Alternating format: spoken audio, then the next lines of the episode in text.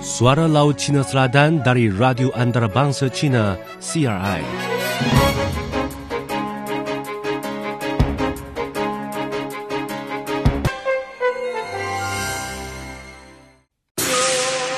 Rancangan Ni Hao yang dibawakan oleh China Radio International CRI dan Bernama Radio ke udara sekarang.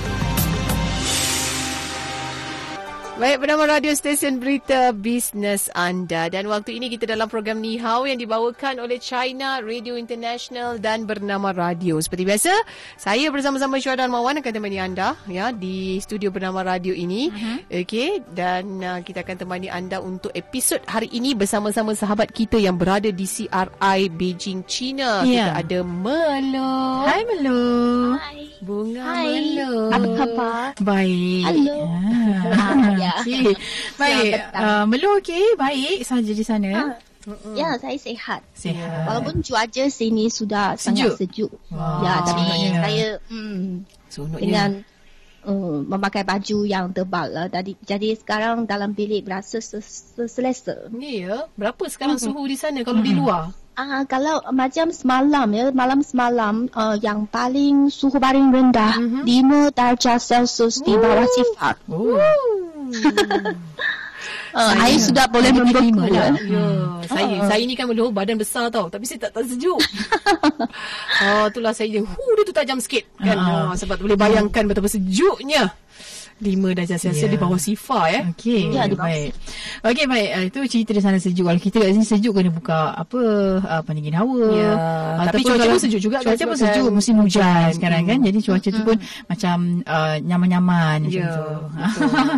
Okey, baik. Kita bukan nak cakap tentang cuaca. Tapi uh, Ya. sebenarnya kita nak ingatkan juga kepada anda yang ingin menyertai kuis kenali Cina. Kita buka hari ini RM50 untuk anda. Betul. Uh, selepas fokus di Malaysia, kita akan ajukan soalannya. Mhm. Okey, dan kita nak dengar jawapan untuk uh, soalan kuis kenali Cina pada hari ini dalam segmen Fokus di Cina. Fokus China. Okey, baik. Hmm. Untuk topik dalam fokus di China ya, Ya. hari ini kita nak kongsikan tentang akhbar Beijing Mhm. uh, Wanbao ya yang baru Wanbao. yang Bao ya yang baru-baru ini melaporkan berita tentang pengumuman draft piawaian reka bentuk bangunan kediaman Mhm. ha, ya di bandar Beijing Uh, ini dikongsikan oleh jawatan kuasa sumber tenaga alam perancangan Beijing di mana draft tersebut telah diterbitkan dalam laman web Uh, rasmi ya jawatan kuasa tersebut untuk mengumpulkan uh, komen pendapat kan dan juga cadangan-cadangan daripada penduduk bandar Beijing tersebut. Baik, Melo, fahaman uh, saya tentang bandar ataupun uh, perumahan di Beijing, uh, ia sebenarnya bandar yang berpusat dan uh, ada uh, radius radius tertentu eh kalau nak menentukan tentang uh, harga hartanah ya tentang nak kira jauhnya. Mungkin Melo boleh cerita sedikit lah tentang uh, keadaan juga pembangunan bandar di Beijing. Baik, saya rasa kalau uh, kita bayangkan bandar Beijing sangat besar, Mm-mm. memang macam kat- kata tadi ini satu bandar berpusat dan uh, kalau dari segi lalu lintas ya sebenarnya ada enam lingkungan ini menuju kepada jalan besar, jalan uh, untuk kereta lalu lintas. Tapi dari lingkungan ini kita boleh bayangkan uh, sebenarnya macam beberapa lapisan uh, yang bermula daripada pusat hingga ke lebih jauh daripada pusat. Dan rumah-rumah kediaman kalau lebih dekat dengan pusat bandar uh, dah tentulah lebih uh, harganya lebih mahal. Selain itu, kalau rumah kediaman itu dekat dengan uh, sekolah ke, sekolah itu uh, tak kira sekolah rendah, menengah ataupun dalam kampus uh, kawasan bersekitaran kampus universiti, harga rumah di Hmm. Okey, Ya. harga rumah di Ya, uh, rahsia. Beijing. Ah. Ah. dia memang sebab saya bila dengar tentang uh, apa radius ataupun uh, kawasan yang uh, lagi jauh daripada pusat bandar, uh, hartanah itu dikira sebab dikatakan lebih murah sedikit harganya. Ya. Kalau lagi dekat dengan pusat bandar, harganya um, meningkat Lebih tinggi. Lebih tinggi. Okey. Okay, jadi kita nak tanyalah uh, Melo mungkin boleh bagi kepada kita ya tentang uh, bagaimana sebenarnya penentuan harga uh, rumah Ya. di uh, Beijing, bandar Beijing itu sendiri. Mhm. Mm-hmm. Okey, uh, kita okey dapatkan Melo kembali. Ya Ya, Melo. Melo, teruskan Melo. Teruskan Melo. Okey. Uh, dan saya rasa situasi di bandar Beijing ini mungkin uh, ada persamaan dengan di Kuala Lumpur dan juga ada perbezaan sebab uh, saya perasan kalau di Bandar Kuala Lumpur uh, masih ada banyak rumah dibina uh, atas tanah satu ataupun dua tingkat sahaja. Tapi di Bandar Pusat uh, di Bandar Beijing rumah se kediaman seumpama itu kurang. Uh, kebanyakannya adalah bangunan yang sangat tinggi uh, sekurang-kurangnya uh, enam tingkat atau empat tingkat mm-hmm. empat tingkat ke atas uh, kebanyakannya enam tingkat atau lebih tinggi sebab penduduk di Bandar Beijing memang sangat ramai jadi bangunan yang lebih tinggi kediaman yang lebih tinggi barulah boleh memuatkan begitu ramai penduduk di Bandar mm-hmm. Beijing Uh, jadi topik kita juga uh, ada kaitan dengan reka pentu uh, bangunan kediaman di Bandar Beijing. Mm-hmm. Sebab baru-baru ini uh, Jawatan Kuasa Sumber Tenaga Alam Berancangan Beijing mengumumkan satu biawayan. Biawayan itu uh, sebenarnya melibatkan hal uh, mereka pentu bangunan kediaman penduduk Beijing dan juga berikan beberapa uguran atau peraturan untuk pihak yang membina rumah kediaman di Beijing macam mana. Mm-hmm. Jadi ini sebenarnya satu hal yang melibatkan kepentingan semua penduduk di Bandar Beijing. Uh, dan uh, biawaya raka pentu bangunan kediaman versi Bandar Beijing itu dihasilkan melalui pengubahsuaian daripada biawayan peringkat negara dan berdasarkan keadaan sebenar di Bandar Beijing sebab piawaian yang uh, lebih kurang sama itu sudah ada uh, di sudah ditetapkan dan dihasilkan oleh uh, negara. Uh, namun bagi bandar-bandar tertentu macam Beijing belum ada piawaian yang uh, macam itu.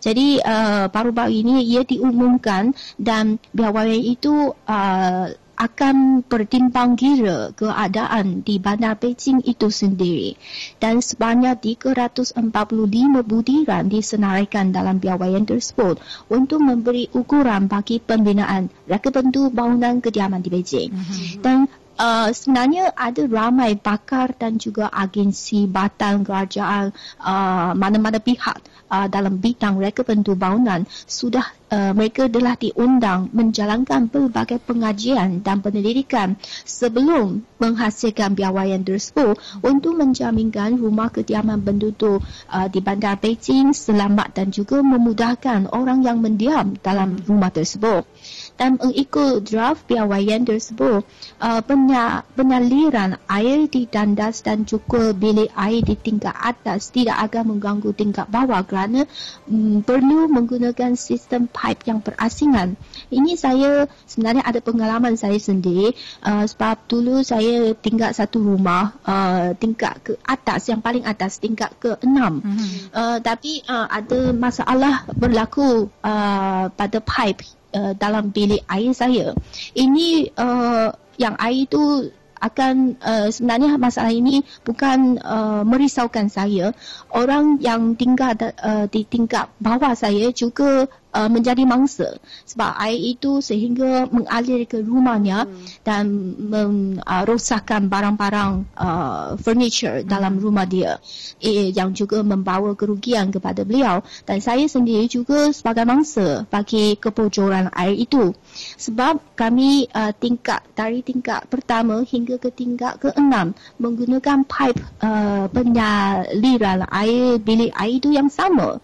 Jadi uh, kalau di mana ada ada kebocoran, ini bermakna kebocoran itu akan mengganggu semua orang yang duduk dalam uh, bangunan tersebut. Mm-hmm. Jadi kalau sudah ada biawa, uh, sudah ada uh, kalau menurut draft piawaian baru ini ya, uh, masalah ini tak akan berlaku lagi sebab setiap rumah uh, dan setiap tingkat menggunakan pipe yang berasing dengan tingkat yang lain. Ini uh, menjaminkan kalau uh, ada masalah dan kebocoran pada pipe penyaliran air itu hanya tingkat itu atau rumah itu sendiri meng, uh, uh, uh, apa ter, tergantung kepada akibatnya mm-hmm. tapi uh, tidak akan mengganggu dan menjejaskan uh, orang-orang lain dalam rumah itu. Mm-hmm. Uh, dan selain itu ada banyak keterpencian tentang pembinaan dan rekomendasi rumah kediaman uh, tergantung dalam draft tersebut.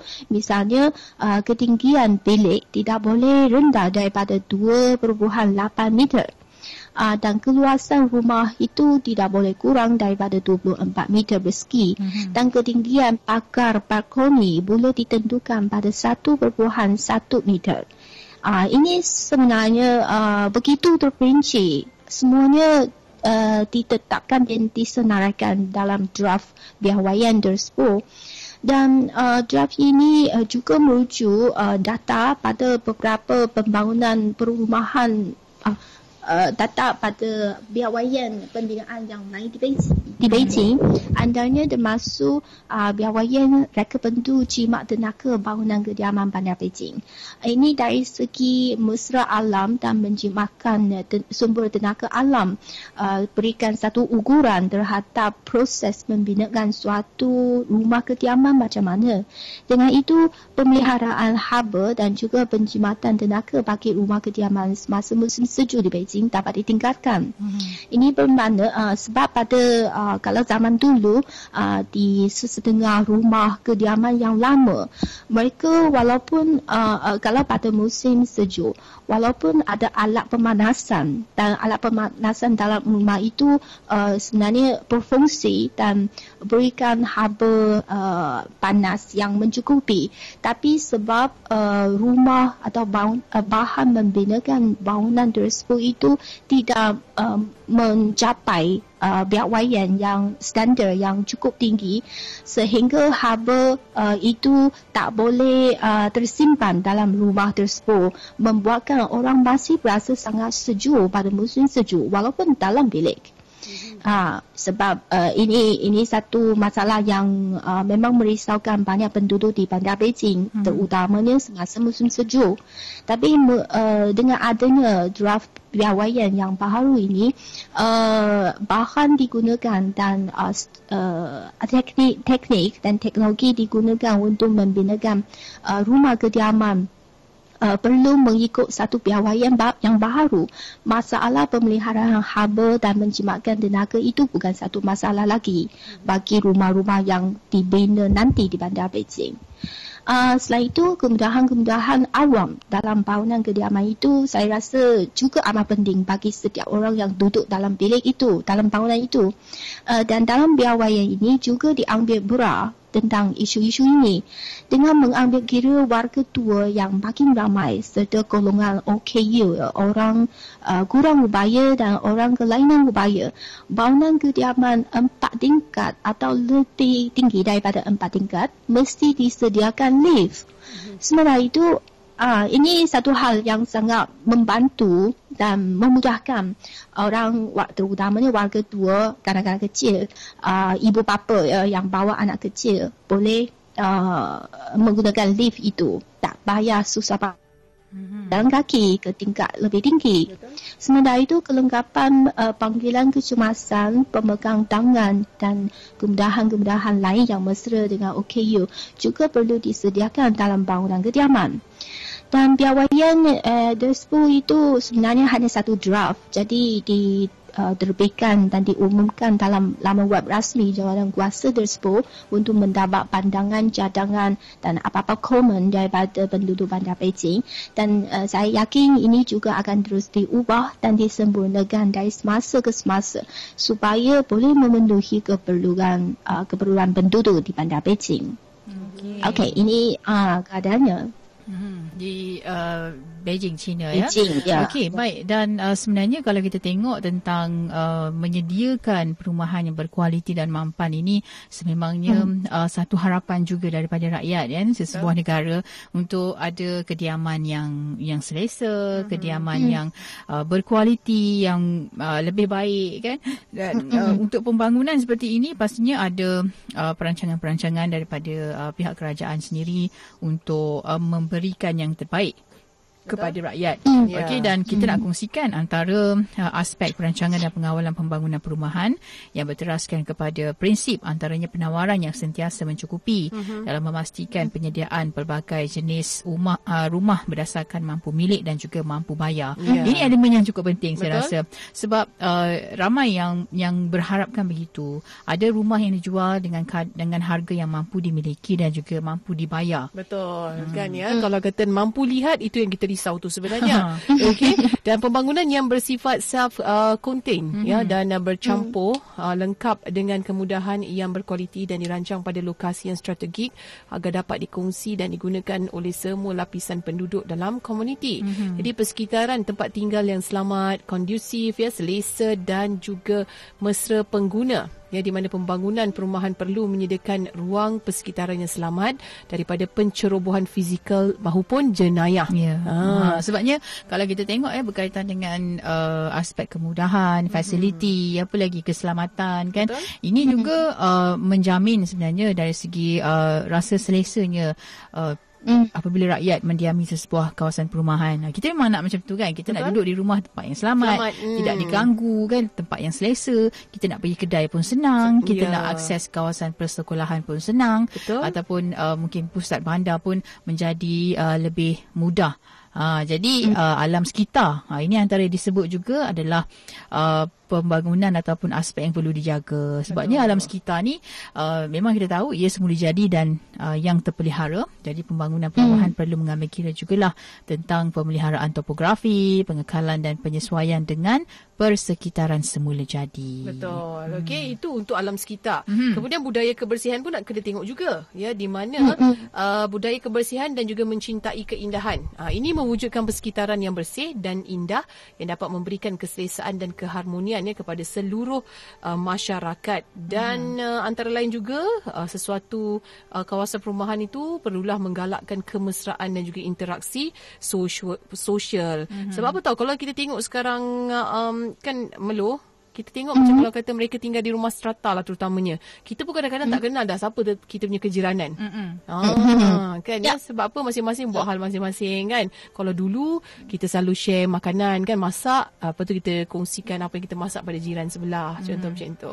Kan ya tapi perlulah juga ada uh, kemesraan dan juga interaksi sosial ya yang menyediakan komponen pembangunan yang menggalakkan akan wujudnya interaksi positif di kalangan masyarakat setempat. Mm. Betul? Saya setuju. Ah, Okey, jadi itu antara aspek-aspek yang diambil kira lah ya uh, tentang uh, apa pembangunan yang lebih terancang dan juga terkawal. Okey dan uh, sebenarnya ada juga standard yang perlu diambil kira ya. Uh, ini berkaitan dengan standard yang uh, di, diletakkan iaitu kira uh, lima parameter sebagai asas penentuan standard antaranya perancangan reka bent, uh, perancangan reka bentuk keperluan asas mm-hmm. yang perlu menjadi uh, satu jaminan kesihatan mental dan fizikal ialah reka bentuk uh, unit-unit kediaman yang menitik beratkan keselesaan penghuni mm-hmm. dan menekankan kepada pengudaraan dan pencahayaan yang mencukupi serta keluasan lantai yang bersesuaian. Okey, kawasan lapang yang cukup untuk kemudahan fizikal dan rekreasi terutamanya bagi belia dan kanak-kanak juga perlu diadakan.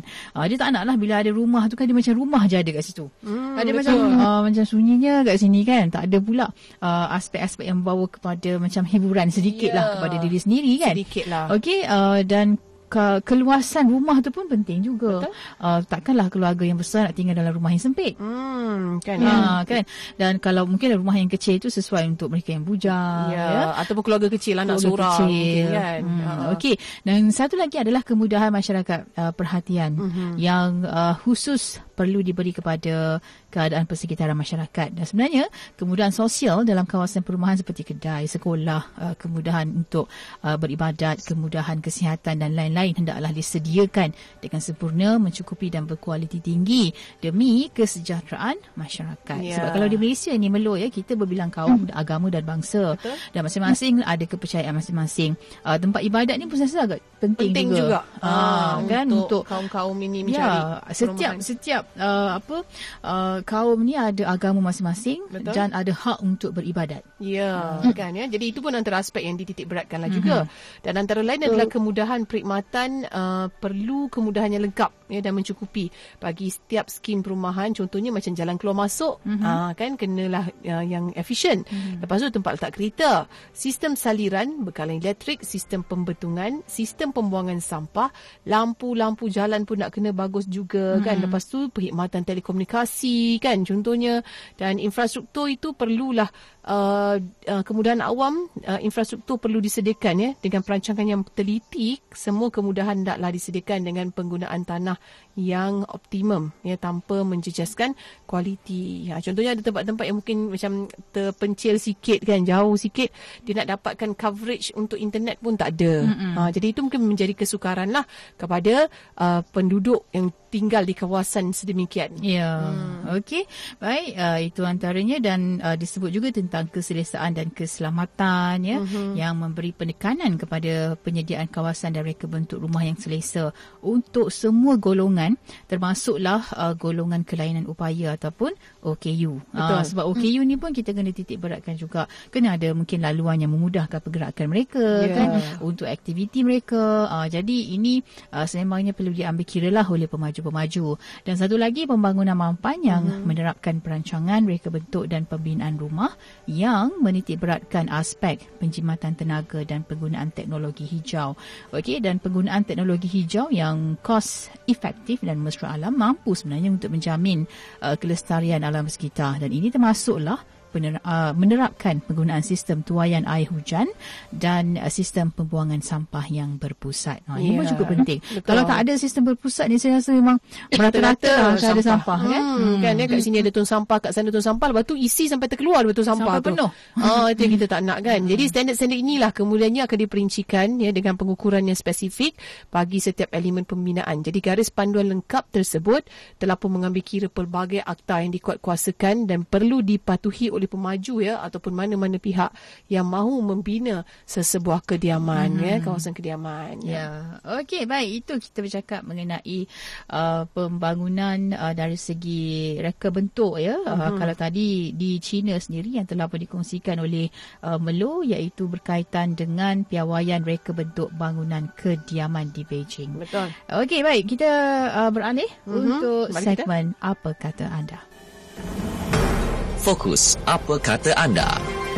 Okey, Ya. untuk segmen apa kata anda pada hari ini kita bawakan soalannya. Adakah uh, piawaian reka bentuk bangunan kediaman dilaksanakan di Malaysia? Apa pandangan anda? Okey, Ya. anda boleh komen di Facebook bernama Radio. Kita akan bacakan komen anda dari semasa ke semasa. Baik, dan Muhammad Azhan kata sesiapa yang ada tanah dan bercadang nak buat rumah sendiri, eloklah cari kontraktor yang bertauliah dan berkemahiran ya. Ini untuk memastikan rumah kita nanti dibina ikut piawaian. Jangan hentam keromo je pilih kontraktor. Uh, seiring uh, dengan itu sering berlaku kontraktor bina rumah persendirian yang banyak kerosakan dan ada kalanya membahayakan penghuni. Walaupun sekadar nak extend rumah saja, renovate besarkan je ya. Uh, namun eloklah guna kontraktor yang bagus. Uh, kena sedar katanya kita bukan uh, kita sendiri yang duduk dekat dalam rumah tu bukannya orang lain. Mm-hmm. Apa-apa risiko nanti kita juga yang akan tanggung dengan sendiri. Betul. Okey.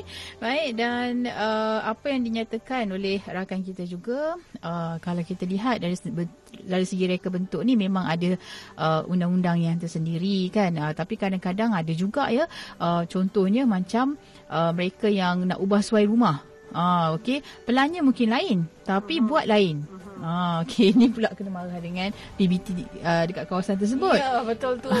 kan ya. Ha, jadi Tapi ada yang naik yang orang kata ubah suai rumah dia pun satu satu hal juga kan. Mm-hmm. Kalau kita tengok mereka kadang-kadang uh, apa ubah suai tu macam rumah setingkat jadi dua tingkat. betul? Uh, dia main buat je. Hmm, kan ya.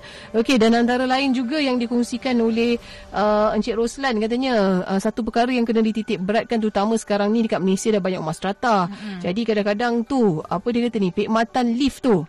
Uh, kan Kerja selenggara. dia perlu diselenggara dia kata sebabkan ramai yang akan menggunakan dalam kuantiti uh, penduduk ramai kat kawasan tu. Guna pula memang kerap setiap hari. Hmm, Ah. Okey, ini kata Fauzan uh, katanya dalam uh, perkhidmatan ataupun bangunan uh, rumah kediaman di Malaysia ini sememangnya kalau rumah serata memang mengikut uh, apa piawaian yang tertentu kan uh, dan ada pula kata kalau nak senang uh, dari segi mungkin penyelenggaraan yang baik dan sebagainya kena cari rumah yang low tenancy. Mhm. Uh, uh, apa memang kalau kalau rumah yang ialah kalau orang sikit dia akan jadi okey lah kot. Betul. Tapi kalau macam rumah yang uh, apa uh, ramai penduduk Hmm. lepas tu dari segi uh, fasiliti pun uh, terhad uh, tu yang mungkin jadi macam encik yang komen tadi tu kot. Betul kan, Kan? ya.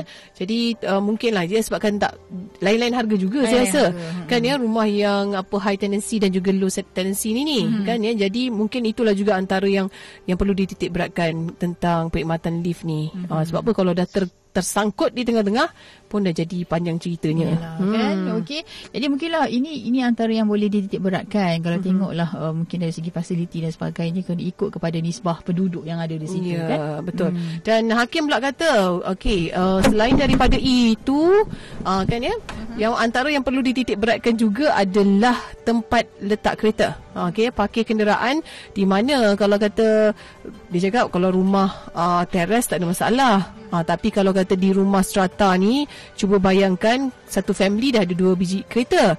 Uh, tapi kalau yang tinggal bujang tu katanya, uh, bayangkan satu kereta seorang. Uh, jadi kadang-kadang dah tak tahu nak parking kat mana. Rasa macam dah duduk dekat blok sebelah dah. Kereta dekat blok lain. Hmm, okay. Itulah di antara cabaran, cabaran uh, ya yang dilalui mungkin oleh penduduk yang uh, yang dirasakan perlunya ada piawaian reka bentuk bangunan kediaman yang hmm. bersesuaian dengan penduduk di kawasan tersebut. Okey, baik. Itulah dia kan. Uh, mungkinlah uh, kalau dilihat dari segi pengurutan suara ataupun suara-suara penduduk di kawasan setempat tu boleh didengarkan serba sedikit lah apa yang mereka mahukan, apa yang mereka perlukan dan mungkin menjadi penambahbaikan juga untuk uh, projek-projek ataupun pembangunan pada masa akan datang. Hmm. Okey, ha, sebab yang nak beli rumah ni pengguna. Yang nak duduk pun pengguna juga. Yang nak selesa pengguna juga. ya okay. betul tu kedua-duanya. ya masing-masing perlukan uh, atau idamkan ya uh, kediaman yang selesa yang menarik hmm. ya yang boleh mereka menjalani rutin harian dengan tenangnya kan. Uh, jadi ini yeah. antaranya elemen-elemen yang perlu dititik beratkan selain kita fikir tentang rumah mampu milik dan juga rumah mampu bayar. Betul. Okey, ah, baik. Okay. Kita akan uh, kembali seketika nanti yep. untuk kita kongsikan uh, apa yang terkandung dalam fokus di Malaysia.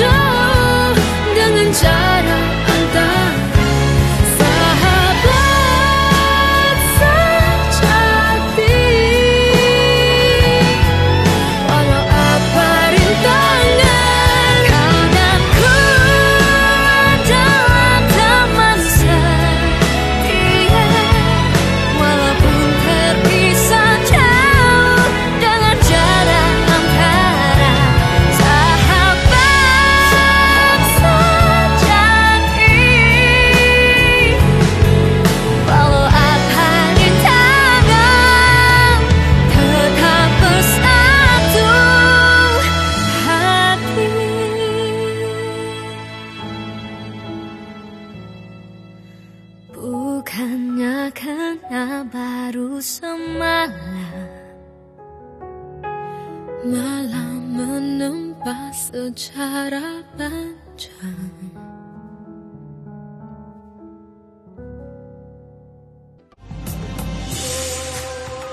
Teruskan mengikuti rancangan Ni Hao yang dibawakan oleh China Radio International CRI dan Bernama Radio.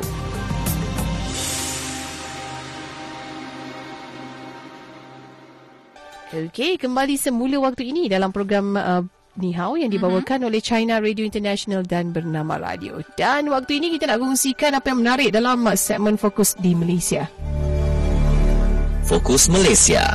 Okey baik, uh, dalam fokus di Malaysia, kita lihat sebelum ini ya, kerajaan memaklumkan akan meneliti semula Akta Kerja 1955 bagi mm-hmm. membolehkan uh, pekerja wanita dalam sektor swasta menikmati cuti bersalin daripada 60 hari kepada 90 hari. Bermakna yeah. 2 bulan kepada 3, 3 bulan. bulan. Okey dan tempoh cuti ini akan dilaksanakan bermula tahun 2021. Dan yeah. terbaru ya pihak kerajaan juga berhasrat untuk menetapkan cuti sempena kelahiran anak selama 7 hari atau cuti paternity. Yeah. Ha, ini bagi golongan bapa lah ha, yang bekerja di sektor swasta. Sebab hmm. kalau sebelum ni hanya uh, golongan bapa yang bekerja dalam sektor awam saja yang dapat cuti 7 hari tu. Ya yeah, betul kan? tu. Ini swasta pun uh, diambil kira juga yeah. kan ya. Jadi jadi sudah tentulah cadangan Kementerian Sumber Manusia untuk membentangkan kepada Kabinet syur penetapan tujuh hari cuti bersalin ataupun paternity leave ini mm-hmm. bagi suami ya yang bekerja di sektor swasta mendapat sokongan 100% daripada kaum lelaki khususnya golongan suami. Mm. Dan cadangan ini tidak dipersetujui uh, sepenuhnya ya oleh Persekutuan Majikan-Majikan Malaysia MEF yang hanya memberikan tiga hari sahaja. Uh, kata uh, apa yang dikatakan ya ketika ini cuti bersalin ni untuk bapa adalah selama tujuh hari bagi kaki tangan kerajaan manakala bagi kaki tangan swasta bergantung kepada majikan mereka masing-masing mm-hmm. ya ataupun dipanggil sebagai cuti ihsan mm-hmm. ha, jadi biasanya satu hingga tiga hari lah ya waktu mm. bekerja yang boleh dapat cuti ni Yalah, sebabnya ada yang cakap juga kan uh, bila uh, bapa-bapa yang bekerja dalam sektor uh, swasta ni mereka juga perlu menguruskan hal yang sama yeah. macam uh, bapa-bapa yang bekerja dalam sektor awam mm. contohnya mm. macam anak lahir nak kena daftar anak mm. nak bantu isteri mm. dalam pantang berpantang lagi kan? Betul. kan. Nak pula kalau isteri yang berpantang sendiri. Ya. Yeah. Uh, memang kena mendapat sokongan 100% daripada suami. Betul tu. Kan ya. Jadi uh, kalau tidak dapat lah kata contoh di di swasta kan, syarikat mm-hmm. swasta. Jadi suami ni perlu cuti lebih nak jaga isteri yang baru lepas bersalin. Mm-hmm. Jadi mereka antara lain yang boleh dibuat adalah gunakan cuti tahunan ataupun ambil cuti tanpa gaji. Yeah. Jadi Kongres Kesatuan Sekerja Malaysia MTUC sebelum ini pernah mencadangkan uh, agar cuti bersalin untuk bapa diberikan selama sebulan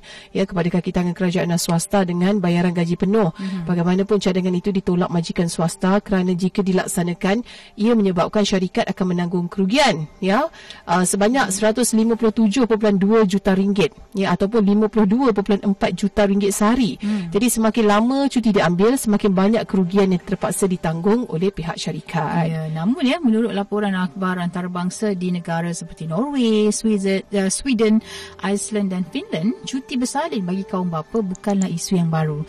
Okey, negara-negara tersebut telah memperuntukkan tempoh cuti bersalin sekitar 14 hari serta cuti yang boleh dikongsi dengan lebih 30 hari bagi kaum lelaki dengan uh, pilihan polisi yang fleksibel. Yeah. Okey, dan uh, bagi pekerja lelaki di Korea Selatan pula, mereka dibenarkan untuk mengambil cuti sehingga 10 hari selepas isteri mereka bersalin. Yeah. Uh, sebenarnya kalau dekat Malaysia ni, kalau kita tengok uh, syarikat seperti CIMB uh-huh. ya uh, KL Malaysia adalah antara yang terawal mereka menawarkan cuti bersalin selama sebulan kepada pekerja lelaki uh-huh. untuk menjaga isteri yang bersalin. Wow. Uh, jadi majikan swasta uh, tak perlu bimbang kerana menurut laporan majalah Time, cuti bersalin bukan sahaja penting bagi kesihatan mental kaum lelaki ya, malah ia mustahak bagi perkembangan sesebuah syarikat kerana bekerja menjadi lebih fokus. Yeah. Uh, dah kalau bekerja pun uh, isteri duk bagi tahu itu oh, ini oh, anak menangis tak boleh handle anak saya tak sihat apa semua tak boleh fokus juga tak ada kualiti ha, tak ada kualiti ah, juga. Hmm. kan ya. Jadi itulah dia bila uh, isu tentang uh, rumah tangga ni kalau kita rasakan dia adalah tentang sama-sama antara suami dan juga Betul. isteri. Bukan uh. isteri saja yang kena tangguh semua. Yeah. tapi kalau kita tengok macam ni kan uh, itulah. Mungkin ada yang cakap juga tentang hal-hal seperti ini. Contohnya bersalin mm-hmm. ya uh, suami nak jaga isteri yeah. seolah-olah macam dipandang sepi pula oleh pihak majikan ya kerana uh, apa katanya mungkinlah majikan uh, uh, merasakan bahawa uh, aspek syarikat ber, ber, berbeza yeah. daripada apa yang dialami oleh uh, pekerja itu sendiri tapi Betul. kena tahu juga apa yang uh, pekerja lalui uh, dari segi uh, kesenangan mereka ataupun keselesaan mereka mm-hmm. itu akan memberi impak yang terbaik juga kepada syarikat Betul kan hmm. pada hasil kerja mereka juga kan ya. Jadi perkara ini mungkinlah saya rasa mungkin tak perlu sebulan pun hmm. kan ya. Tapi kalau mungkin, mungkin panjang sedikit 7 macam hari 14 hari saya rasa okey. Ya, lah. tu okey di awal uh, di awal apa ni sesi isteri hmm. baru lepas bersalin kan waktu itu kan hmm. itu pun saya rasa ramai dah happy dah hmm. suami-suami. Yalah kalau kita tengok bagi apa orang perempuan ya yang baru hmm. lepas bersalin uh, mereka berdepan dengan pelbagai cabaran uh, dari segi kesihatan diri ya emosi. mungkin agak lemah juga untuk menguruskan bersendirian Betul. emosi ya, ya uh, mental kita, lagi padahal kita pernah dah dengar dah sebelum ni ada isteri yang tekanan sampai membunuh anak Betul. dan sebagainya kan dalam hmm. pantang jadi uh, uh, apa uh, apa salahnya kalau hal sebegini diambil kira sedikit lah uh-huh. untuk meringankan uh, beban dan juga kegusaran uh, ibu bapa yang ada anak baru dilahirkan. Betul tu hmm. kan ya. Jadi yang terdekat sekali dah tentulah suami lah tentu hmm. kita lihat kan. Betul isteri hmm. betul. Bukan sahaja dalam labor room ya uh, mereka memerlukan sokongan daripada suami hmm. tetapi saya rasa bila dah bersalin uh, perlu juga mendapat sokongan mana sepenuhnya daripada suami. Tepat sekali. Uh, sebab ada yang kata perempuan bila lepas salin stres kerana suami. Ah. Ada perangai suami buat perangai, suami kerana susah dapat cuti ya, tu stres juga jadinya. Hmm. Kan, ya, jadi itu dia ha, untuk fokus di Malaysia. Ya. Okay, berkenaan dengan cuti paternity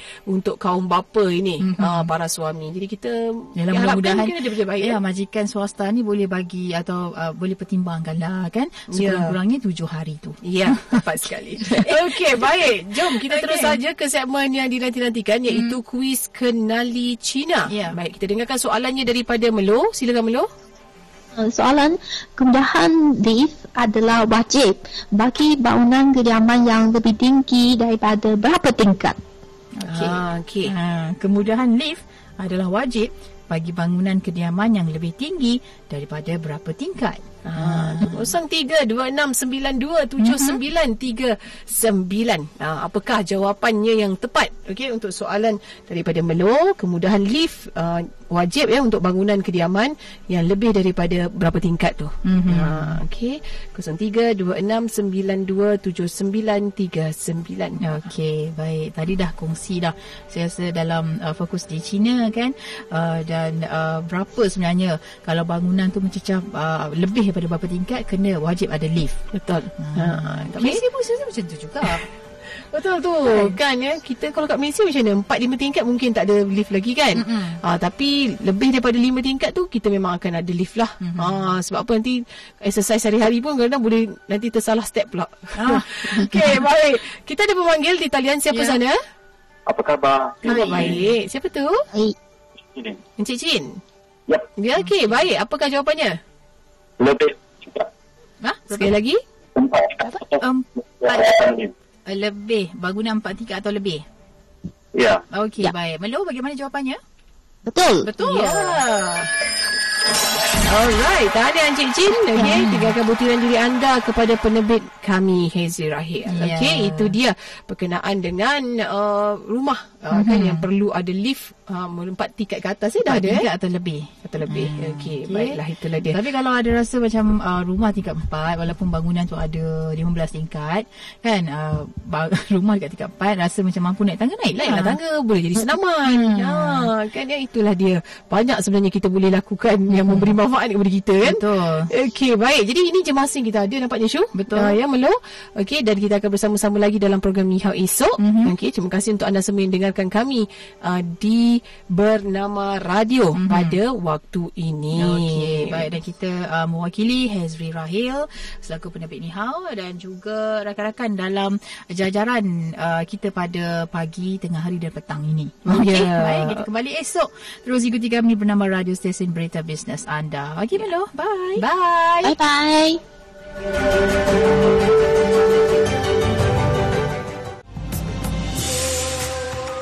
Sekian rancangan Ni Hao yang dibawakan oleh China Radio International CRI dan Bernama Radio.